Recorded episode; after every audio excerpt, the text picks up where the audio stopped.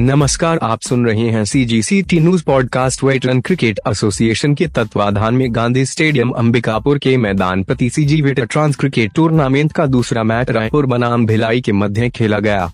Toss जीतकर रायपुर की team ने पहले गेंदबाजी करने का फैसला किया।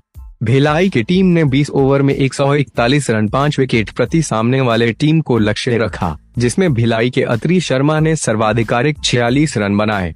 जबकि प्रेम भोसले ने 35 रन का योगदान दिया। रायपुर की ओर से प्रवीण ने शानदार गेंदबाजी की और दो विकेट हासिल किए।